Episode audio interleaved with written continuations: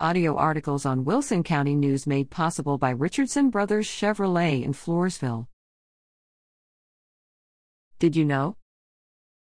Healthcare professionals indicate that caffeine appears to be safe for the majority of healthy adults when it's consumed in moderation.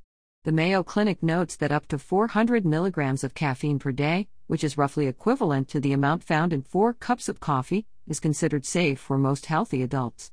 However, individuals should be careful of certain forms of caffeine. According to the U.S. Food and Drug Administration, caffeine in powder or liquid form can provide toxic levels of the stimulant. And it doesn't take much to reach such levels, as the Mayo Clinic reports that a single teaspoon of powdered caffeine can contain as much of the stimulant as 28 cups coffee.